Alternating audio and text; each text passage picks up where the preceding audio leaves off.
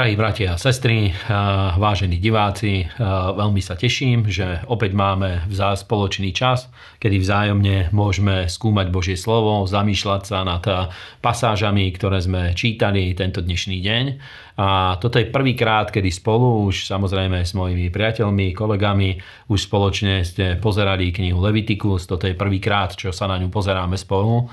A kniha Leviticus je kniha, ktorú veľakrát kresťania nečítajú radi, ale rád by som vám povedal, že keď zákon čítame vo svetle Evanielii, čítame ho vo svetle Ježiša Krista, toho, čo Pán Ježiš pre nás urobil, čo nám to hovorí o vzťahu s Bohom, tak to je jedna úplne výnimočná kniha. Takže sme spolu v 24. kapitole a prvé miesto, ktoré čítame je o väčšnom svetle v stáne Božom. A bola to jedna z úloh, ktorú mali kňazi. Bolo to, aby každý deň rozsvecovali svetlo, aby, aby udržiavali oheň a čistili tie hlavice na sedemramentnom svietniku, pretože za oponou, za oponu, kde vstupovali iba kňazi, tam nemohli ísť dokonca ani leviti, len tak bezdôvodne, iba kvôli určitým špeciálnym úkonom, ale tieto sveté úkony robili iba kňazi. Bolo to levické kňažstvo, ktoré pochádzalo od Árona, jedného z Lévyho synov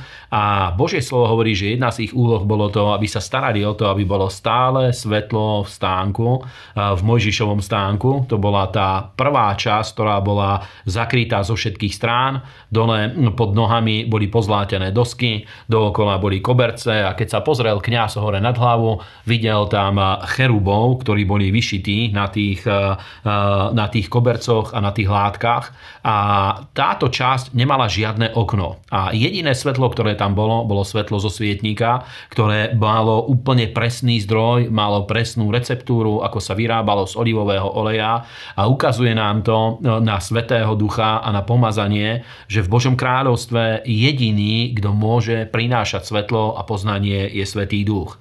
Druhá časť, ktorú sme čítali, sa týkala chlebov predloženia a to boli zase sveté chleby, ktoré boli položené na stole predloženia chlebov a boli tam, menili sa každý 7 deň a po tých 7 dňoch ich mohli jesť kňazi, pretože počas týždňa, ktorý mali týždňovej služby, ktorá im vychádzala na 7 dní, nemohli výjsť zvonku z chrámu, nemohli výjsť zvonku alebo zo stánu, z toho stánového komplexu alebo z chrámu, takže jedli aj tieto chleby, ktoré tam boli prítomné, boli to sveté chleby, ale kňazi, keď ich jedli, neporušovali ani zákon, ani šabát, ani nič iné. A e, tradícia hovorí, že tieto dni, skutočne tieto chleby 7 dní ostali úplne čerstvé a to ukazuje na to, že Božia prítomnosť a pomazanie Svetého Ducha, svetlo Svetého Ducha spôsobuje to, že Božie slovo, pretože vieme, že Pán Ježiš povedal, že nie chlebom bude človek živý, ale každým slovom vychádzajúcim z Božích úst a tieto chleby skutočne reprezentovali ten duchovný pokrm,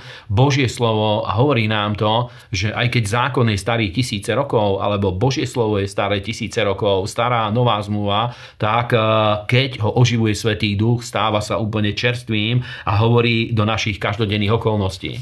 O tom máme príbeh človeka, ktorého bolo treba ukameňovať kvôli tomu, že sa rúhal pánovmu menu a je tu zákon o ochrane majetku, ochrane zdravia a ďalších vecí. Potom máme veľmi zaujímavá 25. kapitola, ktorá hovorí o roku plesania a bol to 50. rok, bol to 50. rok, každých 50 rokov sa to opakovalo a to bol čas, kedy každý človek sa mohol vrátiť späť k svojmu državiu, k svojmu vlastníctvu, mohol vykúpiť späť svoje vlastníctvo alebo alebo získal späť svoju slobodu, pokiaľ bol nútený predať sa do otroctva. A bol to unikátny systém, ktorý v histórii Izraela nikdy nebol ale využitý.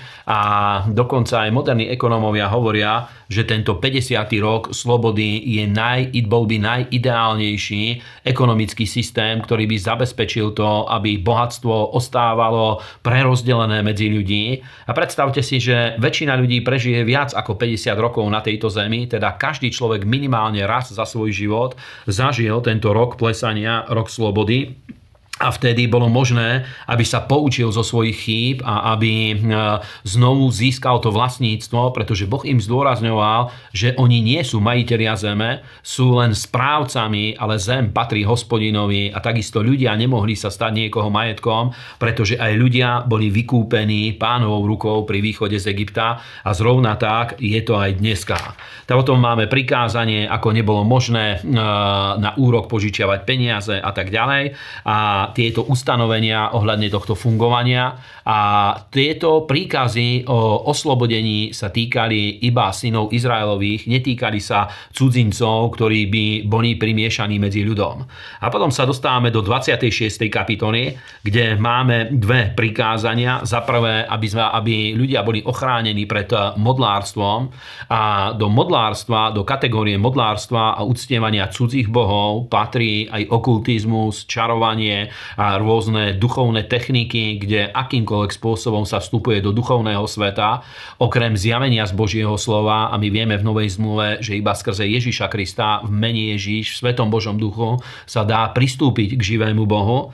A je tu prikázanie soboty, o ktorom by som rád povedal, že novozmluvný krvou Kristovou vykúpený ľud má každý deň neobmedzený prístup do Božej blízkosti a do Božej prítomnosti. A prikázanie šabátu list Židom 4. kapitola hovorí, že my nemáme prikázanie sobotného dňa, ale hovorí o dní dnes, lebo každý deň máme neomedzený prístup.